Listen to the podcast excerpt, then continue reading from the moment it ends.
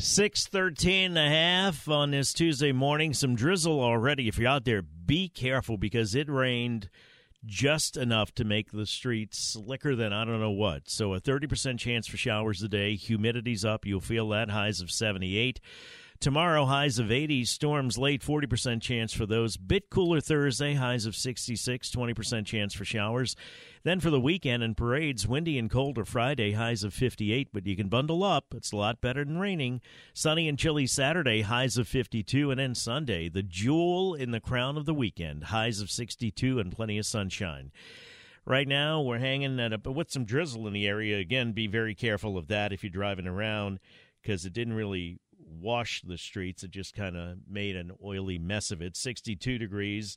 If you average the temperatures throughout the area, Peter Scharf joins us as he does every Tuesday morning. Adjunct professor, criminologist at LSU Health New Orleans School of Medicine, Dr. Peter Scharf. Hey, Peter, how are you? Hey, Tommy, how are you?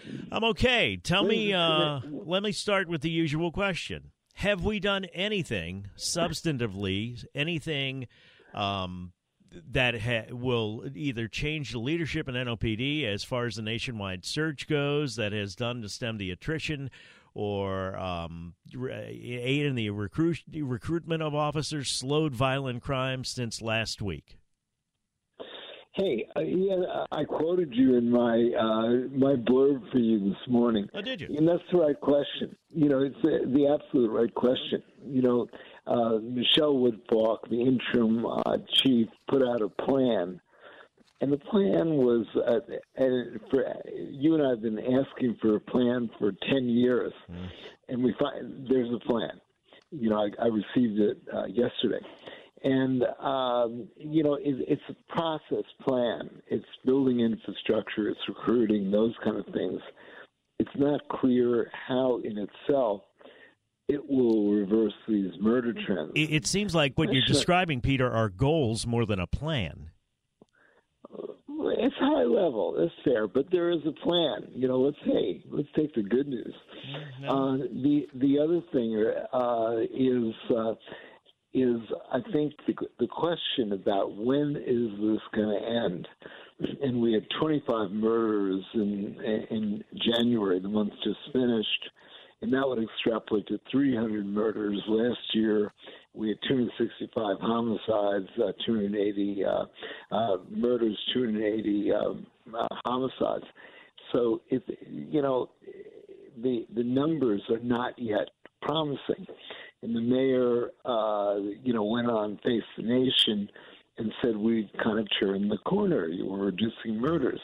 The question I wanted to ask you and the audience is is there any evidence that that's true? And and that's a difficult question. It's partly statistical. The the other thing. Well, let me let me start here, Peter. Let me interrupt you one second sure. and start here. All right, last January, how many murders do we have? This January, how many murders do we have? I think it was 27 and 25 this year. But uh, I have to realize, I, I want to double check that. But this. Well, I was rhetorical. I'm looking at the at the MCC stats here, and 2022 year to date says 28 um, homicides. I guess for January this year was 29. Uh, at this point, right on yeah. the state, that's right. So it's flat, flat even. Right. And so we do not yet have any evidence that we've turned the corner. And uh, you know, I, I, I, you remember Bush on the cruiser in the Iraq War Mission in March of 2000, right? 2003 said we we we're winning the war. Right, you know, mission accomplished. Later, Had the big sign up. Right, exactly. And four years later, they were killing each other. So you know, now is this kind of the same thing? Is this a premature de- declaration of victory, or is there substance that we're making progress? And that goes to the heart of your question: What have they done? and what are the results to date, and how would you extrapolate those results to date to, uh, uh, you know, resolving this horrible curse of violence in our city.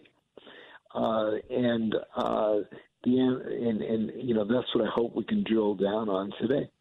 Well, how do you do that? Because you know, I guess is any is there any way that in one month you can tell if if anything's a trend, if it's just an anomaly, if it's flat, because it's really not, Right. not enough time to measure, right? I mean, these are isolated incidences, or each And one not isolated, but each one is an independent incident of the other, or not really statistically. No, you're absolutely right. And short short data runs are worse than useless. They're misleading. The other problem is they change definitions. So, uh, you know, as an example, the Metropolitan Crime Commission, Raphael Greenwich, Molly Miller, they list in January 25 murders. The city lists 19.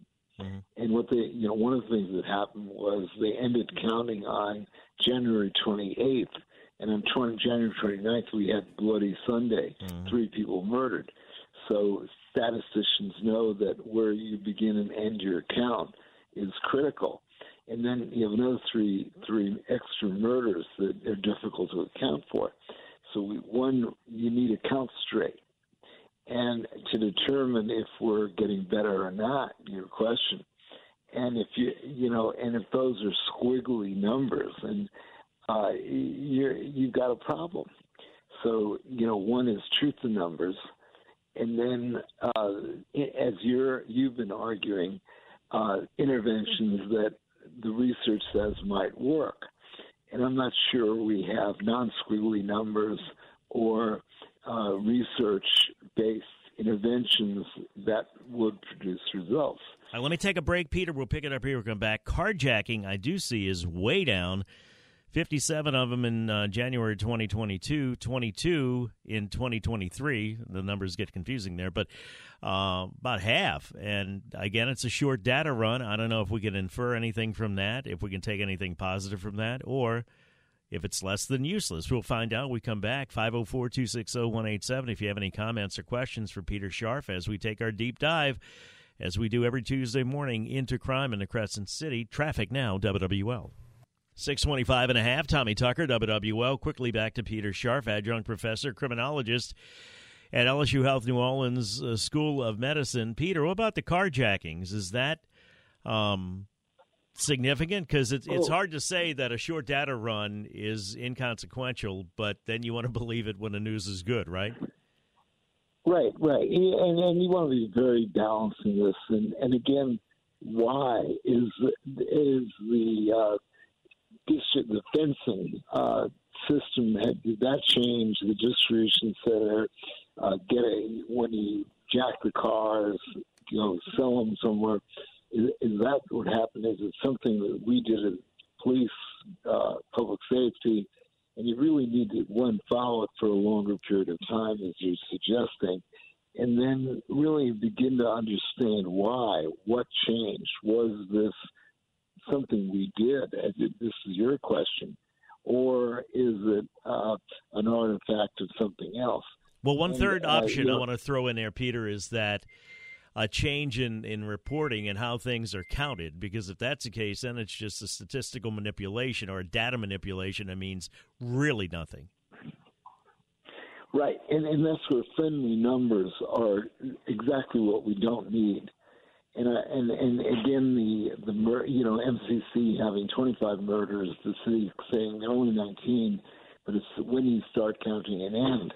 And uh, you know, was this intentional or just the way they count? So you really you really need to be very skeptical of the numbers and follow it over a long period of time. And and also your question is a critical one. Is anything you did reflected in this data? And that's uh, is it sampling error? What is it? Right. So you need to be uh, truth in numbers is all.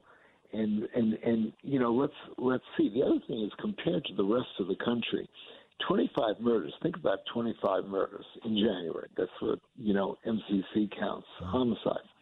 Okay, the question is um, compared to any other city in the country, we're still astronomically at the top, and you, that's 300 a year, right? We're back to the 90s. So, you know, when you have at a very high level, and and you make a percentage reduction, using percents is very misleading because you're from this very high base, and how you know, and I don't think many people in the city are feeling a lot safer. And uh, you know, until you know, and then those those uh, uh, that data is very important. Public perceptions of crime. and what point are people willing to go out in the street? Are they willing to go out at night? Those kind of questions, you know, are very important. Well, somebody texted in, Peter. If I can, if I can jump in here for a second, sure, I don't please. think it's a bad text. 871 cars were stolen across, uh, according to MCC in January. Uh, could you make an argument that no, they're not being jacked because they're just stealing the cars without people being in them? Uh, and and you can answer this when we come back. In terms of criminology, is there a distinction between carjacking and car theft? Is it a crime of opportunity? One of them involves violence. The other one is more passive, although it is a property crime. And I just wonder, as a criminologist, if you've studied that, if it's about getting the car no matter how, or is there something else involved there? We're taking our weekly deep dive into crime with Peter Scharf. Dr. Peter Scharf, adjunct professor, criminologist at LSU Health New Orleans School of Medicine, and we'll continue when we come back. And I think that is an important question because if the goal for a criminal is to get the vehicle, well, then maybe they're meeting their limit or quota or however you um, would look at this by stealing the car in a nonviolent manner. And then, if that is the case, well, if the vehicles aren't available in a nonviolent manner, can we see carjackings go up again? We'll talk. When we come back. 6.30, time for WWL First News. For that, we go to Ian Ozan. 643, 17 before 7, talking to Peter Scharf, adjunct professor, criminologist, LSU Health New Orleans School of Medicine, as we talk about crime in the New Orleans area, and we take a deep dive. So let's take this deep dive. Peter, if you look at the Metropolitan Crime Commission statistics, um, carjacking is down from 61% from 57 last year to 22 this year. Again, a short data run, if you will. But 871 cars stolen in January. So that makes me wonder okay, is the goal of the miscreants to steal vehicles? And if that's the case, are they opting to do it in a non-violent manner with boosting cars, or is it just that the opportunities are are not there for carjacking? I guess I'm wondering from the mindset of the criminal, would they prefer to avoid violent crime if necessary and just steal a vehicle? Well, I, not to be uh, sarcastic, but the idea that carjackers have grown a conscience. Uh, That's not what I said. A Little, That's not what I said at all. It's all about pragmatism, and I'm wondering if. Right. No, it's convenient. It's definitely convenient. Yeah. The other thing, when you look at these numbers, and MCC does a great job. Um, you know, you got, yeah, you're down 60% from last year, but you're double the rate from 2019 and 20. Uh, and you know they had, they had 12, 12 carjackings re- recorded in uh, both uh, 2019 and 20, and now we had 50. Uh, now we have 22. So we're double that. So you have to look at a longer uh, data comparison, also multi-month, as you were suggesting.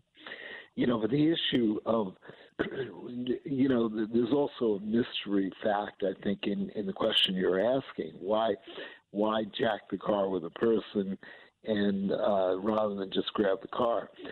Maybe the gun is in the glove compartment. So what is the target really? What you know when you steal a car, what are you going to do with it? Are you after the, the contents, including a, a Glock, in the glove compartment, or uh, you know what, what's the motive? And also the the risks in terms of criminal penalties of carjacking uh, versus car theft mm-hmm. uh, may may convince some criminals uh, to grab grab the car and pick up the people.